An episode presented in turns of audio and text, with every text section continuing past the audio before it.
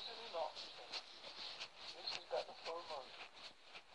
The head is in a mess as the moon arises. The eternal werewolf inside is tearing his skin to come out of the way. That's how most people feel if you have suffered from a mental illness during the full moon. I worked in care work in mental health and special needs over 10 years. And yes,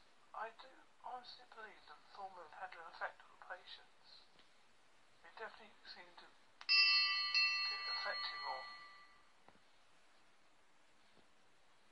Um, I know they've got no.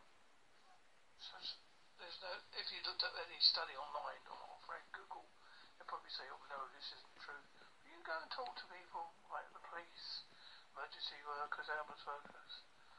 You ask them what they think about food.